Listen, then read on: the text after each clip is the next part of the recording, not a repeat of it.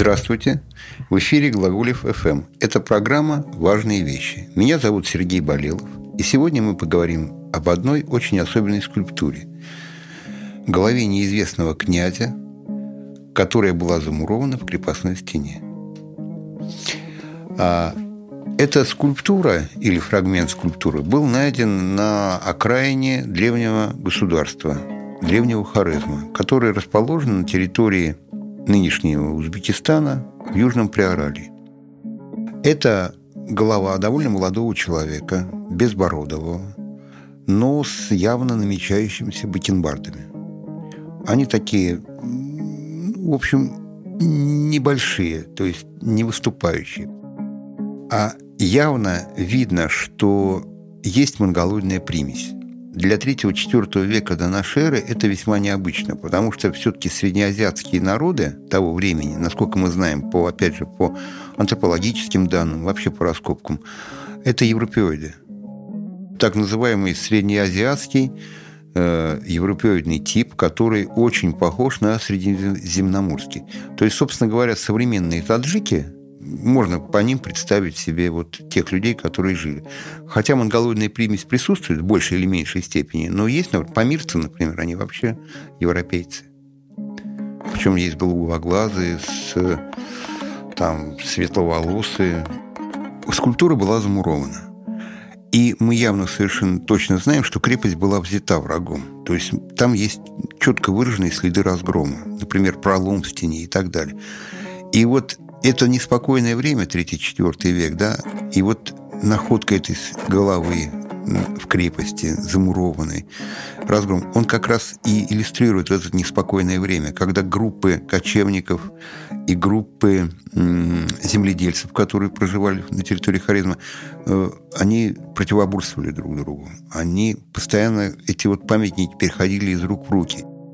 Казалось бы, ну, это кочевники, скотоводы, да, но если мы будем рассматривать вот эту голову или эту, этот фрагмент этой скульптуры с точки зрения э, именно искусствоведческой, да, истории культуры, то потрясающий момент, она выполнена в лучших традициях римского портрета.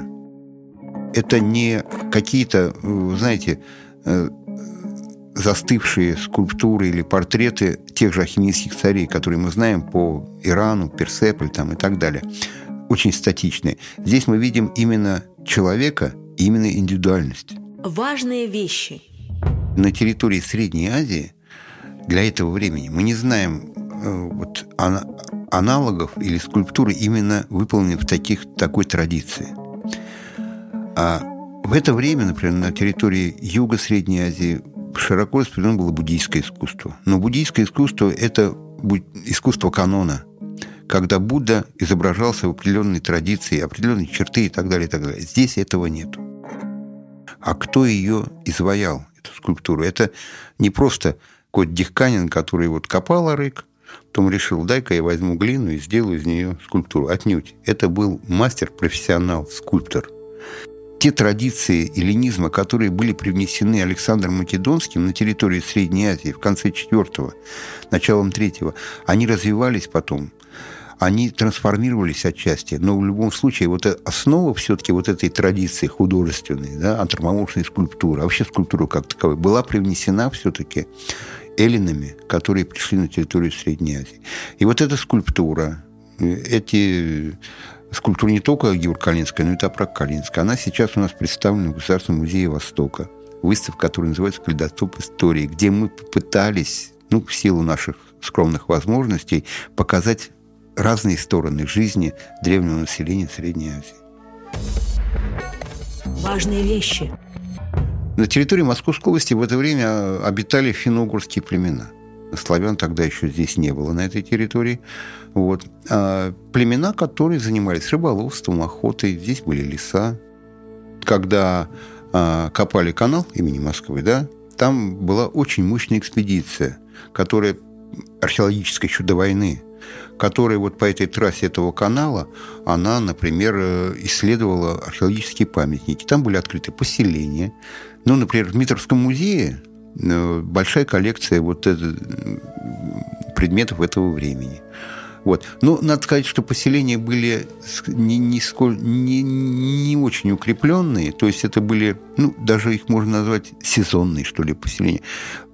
В этом районе, вот у нас в Москве, да, а, они были, скорее всего, подвижными. То есть они не жили вот так долго на одном месте. Они же пришли, славяне, не на пустое место сюда. Частично были племена финно-угорские были вытеснены, частично они ассимилировались. И какие-то элементы финно-угорской культуры, они же э, четко фиксируются в раннеславянских памятниках. Важные вещи.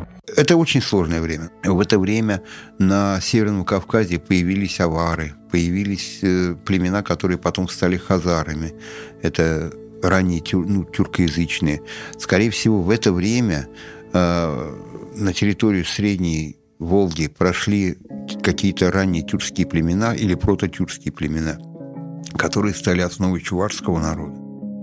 И Средняя Азия, она не осталась в стороне от этого, потому что вот этот поток восточных племен, которые шли, э, они известны по источникам, прежде всего по армянским. Армяне, э, армянские историки, да, они очень подробно описывали события, потому что они их касались непосредственно. Армения была вот ну, она, слава богу, устояла, но была вовлечена во все эти процессы. И они описывали подробно. Так вот, они пишут про ифталитов, кидаритов, хионитов, то есть те племена, которые прошли на территории Средней Азии. Важные вещи. И вот эта вот э, скульптура, эта голова, о которой я вам говорил, она вот как-то э, является, ну, будем так говорить, одной из маленьких деталек, да, но которые чуть-чуть помогают нам понять вот эти процессы. Вот эта монголоидная примесь, она говорит о чем-то, о том, что да, скорее всего, все-таки уже в это время на территории Хорезма появляются какие-то группы населения, которые пришли, скорее всего, с Монголии.